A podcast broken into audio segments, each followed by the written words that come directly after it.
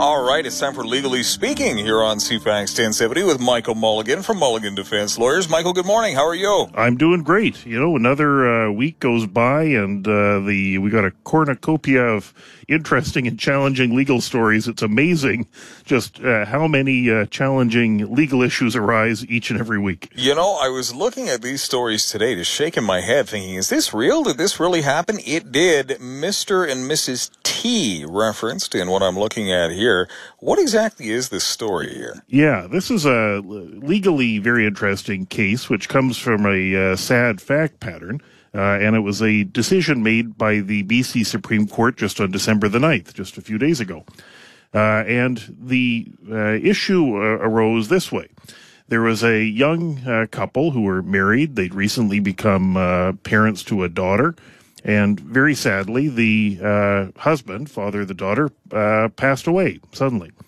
Um, and that wasn't anticipated. Uh, he hadn't uh, done up a will or expressed his sort of desires uh, uh, after his death. but he had, while alive, clearly expressed a desire to his wife to have more children and to have a sibling for their young daughter and looking forward to being a parent. Uh, and so uh, his wife, uh, very shortly after her husband passed away, uh, brought an emergency after hours urgent application before a Supreme Court judge uh, to ask that uh, the semen from her just deceased husband be preserved so that she would be able to conceive a child after his death. the medical advice was that that procedure should occur within 36 hours of death, and so it was an emergency decision that had to be made. And the judge in this case, on hearing that sort of after hours application with limited um, submissions, given its urgency, made a, an interim order uh, that that be done, the reproductive material be removed and be preserved, such that that would preserve the status quo. Because if the judge didn't uh, make that order, well, that's it. There's yeah. not going to be any more discussion about this. And so the decision which just came out was the decision following uh, that uh, to determine, well, what's to happen uh, with this? Should the wife be permitted to uh, use the reproductive material that was saved following her husband's death? And the challenge um, the uh, wife had, uh, even though nobody was really opposing this, right? There was no no other side showing up saying, no, no, you ought not to permit this. Yes. And in fact, the uh, judge asked for uh, lawyers from both the federal and provincial government to show up and make submissions. The federal government declined. The provincial government showed up and made some submissions, but they weren't really opposed to this. Uh, there's there's nobody there to oppose it. The issue surrounded an act called the Assisted Human Reproduction Act, which is a federal act in Canada that governs things, including, uh, amazingly, this circumstance. Uh, and that act says this no person shall remove human reproductive material from a donor's body after the donor's death for the purpose of creating an embryo unless the donor of the material has given written consent in accordance with the regulations to its removal for that purpose. Well, that's a pretty big impediment to what the wife was hoping to do here. Yes. Uh, because this hadn't been contemplated. They were a young couple. They hadn't, uh, nobody had considered the possibility of uh, this happening. Uh, and so, uh, counsel for the uh, wife did their best, making a submission surrounding the concept of what's what the meaning of consent ought to be there uh, and referencing the fact uh, that in a general way, the husband was interested in having more children. Uh, and they made reference to a, a case which, um, in which there was a uh, person who passed away, a husband who passed away, after having provided uh, semen to a, um, while he was alive, uh, to be preserved so that it could later be used for the purpose of having children, but did not provide express written consent uh, for its use. Although he talked to everyone about it, it's clear that's why it was done. It's, it's the only reason that would be done. Uh-huh. Uh, and uh, while that was a creative argument, the uh, court said, well, no, unfortunately, this language is clear. Uh, that's different uh, because it's not a matter of removing it after it was provided before. And so then I thought the alternative argument was a creative one. The alternative argument made by the wife was that once the uh, material had been removed pursuant to the court order, it therefore became property. And when the because the husband had passed away, and because she would be the beneficiary of all of his property upon his death, the argument was, well, that's just another piece of property. So please give that to me along with the transfer for the car uh, and the house, right? Um, so that was a creative approach to it. But uh, unfortunately for her, it didn't get traction. Uh, the judge's reasoning was, look, uh, this isn't property in the ordinary way, and it only exists because of this after hours emergency court order that was made. That doesn't transform it into property and circumvent uh, what is uh, required by that uh, federal uh, legislation. And that federal legislation, here's another interesting point. Mm-hmm. That uh, act that I made reference to, the Assisted Human Reproductive Act, that federal act, was actually considered by the Supreme Court of Canada back in 2010 from the perspective of whether the federal government has authority, constitutional authority, to deal with those issues, or whether there's something which should be within the jurisdiction of the province. And the Supreme Court of Canada upheld it, and they upheld it as a valid exercise of Parliament's criminal law power. Um, so uh, that is the decision from the Supreme Court of Canada. We've got a valid, constitutionally permissible law that says written consent is required.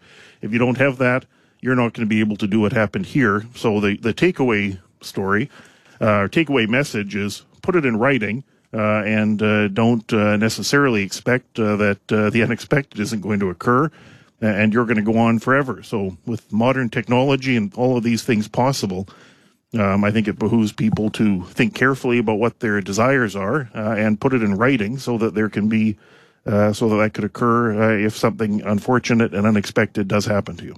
So this is over and done with. The material that was preserved will be destroyed now, or what generally happens? well, I guess generally is the wrong term. This seems very rare, so maybe there is no generally uh, expectation at this point. Yeah. So the the judge terminated the order, which was the order that provided for its emergency preservation, but the judge did uh, stay his order uh, for a period of 30 days, and the order was stayed in case there is to be an appeal. I was going to ask how long the material lasts and what happens if the appeals take longer than the material lasts. I think the impression left by this case is that the material can last a very long time once it's been retrieved and frozen. So it would be kept in a frozen state, and my understanding from the case is it could last years, but uh, in this particular case, unless there's an appeal from the December 9th decision within 30 days, there's no longer going to be any authority to keep the material. It's not her property, uh, and uh, it would otherwise be uh, uh, destroyed. Interesting. We'll follow that one with great interest. Our second story here involves the transfer of a transgender female inmate to a male institution and whether or not procedural fairness was upheld. Set this up for us. Yeah, this is a sort of a uh, another example of sort of the uh, challenging issues that have to be dealt with uh, given uh, sort of modern realities and sensitivities to these things. Uh, the the background here um, is that the uh, inmate in question, and this is the first part I must say, which isn't addressed in the decision, and in fact, the court comments on it. The particular inmate in question has been incarcerated since 2014 on an extradition warrant and there was no suggestion as to when the proceedings will conclude. So this person's been sitting in provincial jails of various sorts since 2014, waiting for an extradition issue to be sorted out. So my first uh, concern reading this thing was, holy smokes, that's a very, very long time to be sitting in jail waiting for that uh, decision to be made. Uh, but here's what arose. So uh, the particular inmate, Miss Patterson, um, she had been uh, in custody for some time, and about 10 months after she'd been in custody, she informed uh, BC Corrections that she identified as female. Uh, as a result of that, uh, she was uh, transferred to the Alouette Correctional Center for Women. Previously, she'd been at the Surrey Pretrial Services Center, which would be an institution for men. And so she was transferred there.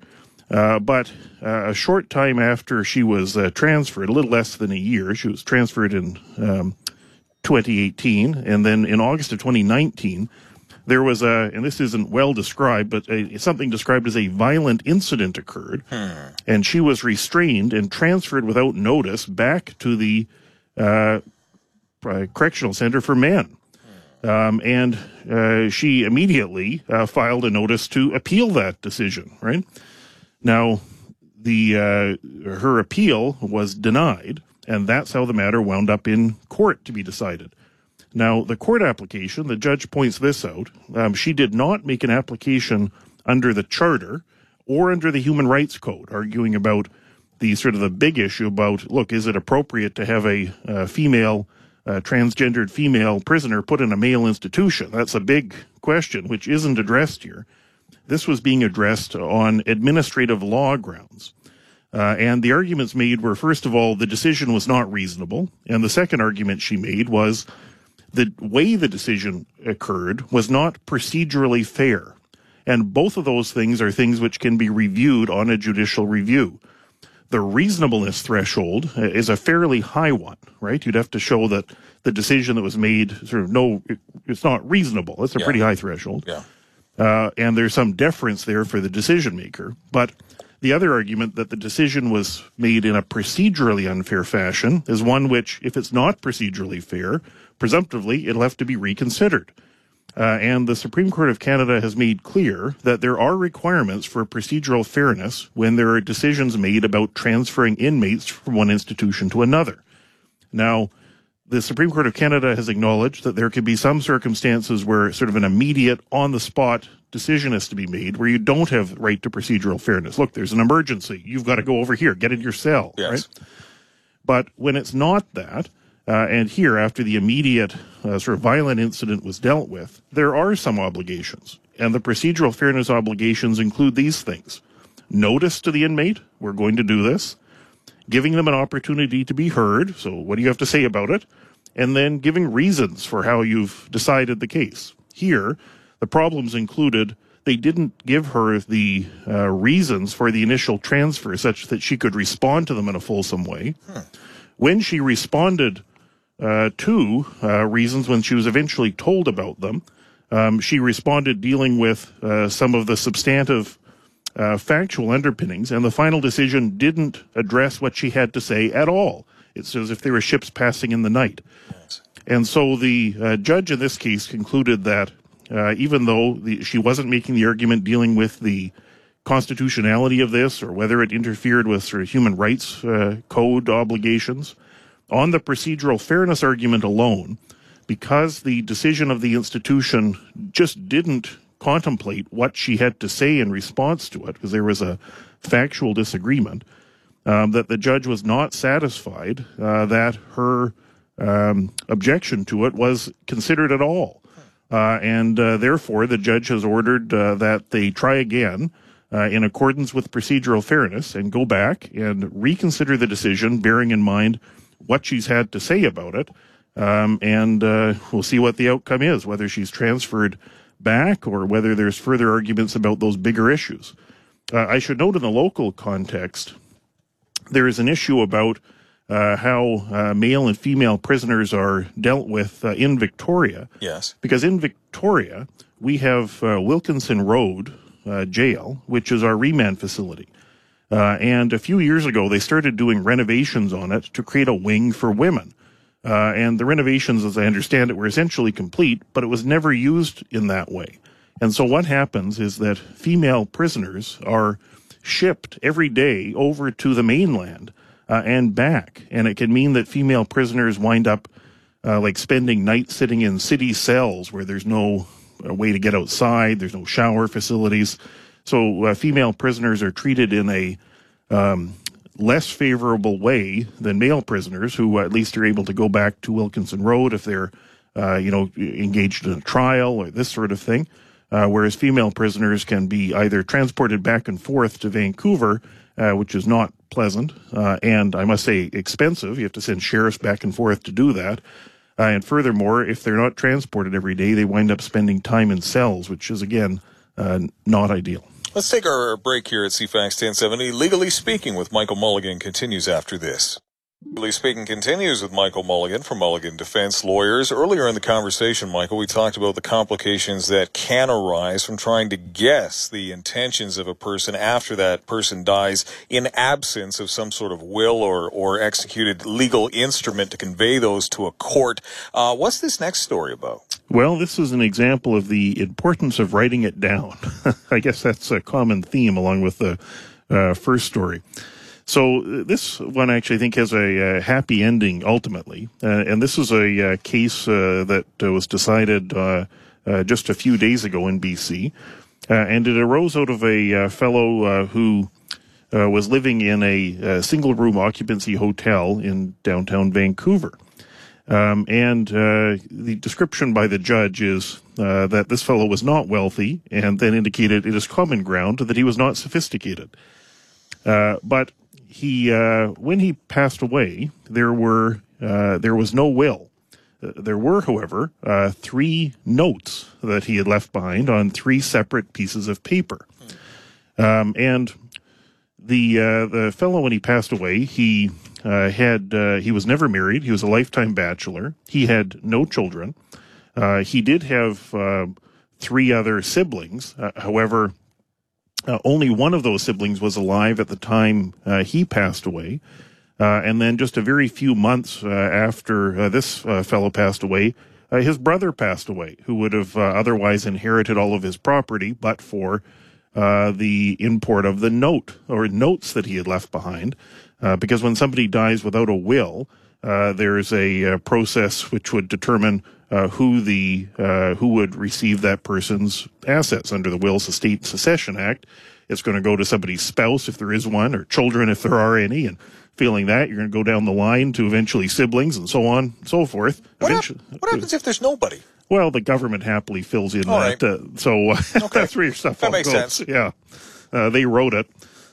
so there, there we are. Now, uh, the issue here became this. One of the uh, unsigned notes that this fellow left behind um, indicated a few things. It had written, it said, pay off cremation and other expenses, debts which I do not carry. I do not own any property. Total monies left over I wish to be awarded to, and there's Miss Chow. Bank equals Nova Scotia. Not signed, no date. Now, what do you do with this? Bank uh, equals Nova Scotia. Bank now, Nova there is Scotia. an institution in one of Canada's five chartered banks, the Bank of Nova Scotia. Could we make that leap? you I... might make that leap. Now, here's here's the thing for the judge, right? We, we've got that Wills, Estates, and Succession Act, and it says this. Uh, a, a, judge can give testamentary effect to a document that was not properly executed, this note, uh, as if it, it, was a will, if satisfied that the document represents the testamentary intentions of the deceased. So, uh, first question for the judge is, well, uh, was this something this fellow wrote out? It's not signed. It's, there's no witness to it. Uh, and on that point, uh, there wasn't any uh, contention. So you have to sort out, well, what was the intention of this? And who's Miss Chow? What's going on here?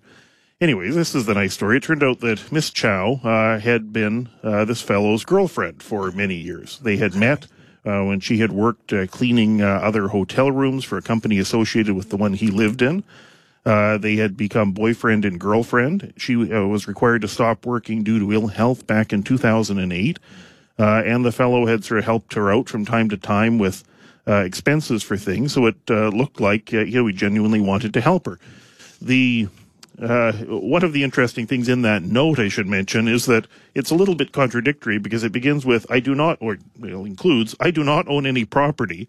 And then it turns out uh, that this fellow had $272,042 uh, in two bank accounts. In an, and he was living in an SRO in Vancouver. That's right. Huh. That's uh, not expected. Well, no, but you know, it's common ground that he was not sophisticated. So fair enough. And he did, in fact, have some property, and uh, he had that. Uh, he had that money. So this case was a case as between Miss Chow coming and saying, "Well, hold on, he's got this note saying that, you know, his intention was to leave that money for me," uh, and then the beneficiaries of the deceased brother, right? Uh, saying, "Well, no, no, that's not a uh, that's not a will. It's, this is not signed." The bottom of a, when the piece of paper had been cut off, the judge said, "Well, it's impossible to know what else was written down there," uh, and so the judge said, "Well, it's quite reasonable for these two uh, uh, parties to come and uh, have me determine this." The other notes, by the way, uh, one was a note uh, that one the judge described as the money's note. he'd also left other notes, including one he entitled "Executor," where he said, "Miss Chow may do whatever she wishes with my personal property, clothing, etc." That one, the judge interestingly said, was not a testamentary document because the concept of an executor doesn't mean that the executor gets the things. They're just obliged to take the things and you know, distribute them to the people who would be the beneficiaries. So when writing on a piece of paper, executor, and then saying Miss Chow may do whatever she wishes with it, uh, not a clear expression that he wishes her to have his personal possessions. But uh, the document that the judge described as the money's note, uh, in the judge's uh, view, uh, did uh, amount to a clear expression. There wasn't any issue about whether he wrote it. Uh, and the judge concluded that the language used there, while a little bit contradictory, uh, was a clear expression of his uh, desire in terms of how the um, money in the bank account should be dealt with. Uh, the postscript is this, and this is, I suppose, another reason why uh, you would be well advised to um, have a proper will. Yes. Um, is that this litigation, this case, was brought on, of course, by this reasonable disagreement about what do we do with these things and what meaning, if any, do we give to these undated notes found uh, in this fellow's room? Uh, and at, at, the end of the day, the, the lawyers who represented both Miss Chow and the beneficiaries of the uh, brother of the deceased, um, they both applied to have their costs paid out of the estate. Uh, and the judge concluded, yes, that's an appropriate thing to do, and there's a test for that. Um, and that uh, part of the analysis is that uh, look, uh, this uncertainty, you know, it was genuine uncertainty, uh, was uh, caused by uh, the deceased and how they left their affairs. It's reasonable for both of these people to come and say you have to sort out this problem. and so, at the end of the day, well, it looks like his wishes are largely going to be carried out, in that his longtime girlfriend will get the benefit of the money in the account.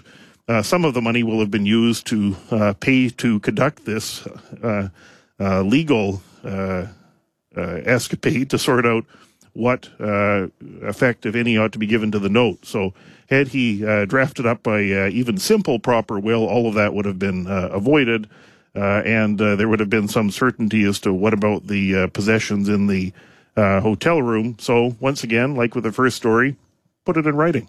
Get a will. Get a will. A smart thing to do. Thank yes. you very much. Michael Mulligan, pleasure as always. Every Thursday here on CFAX 1070 during the second half of our second hour.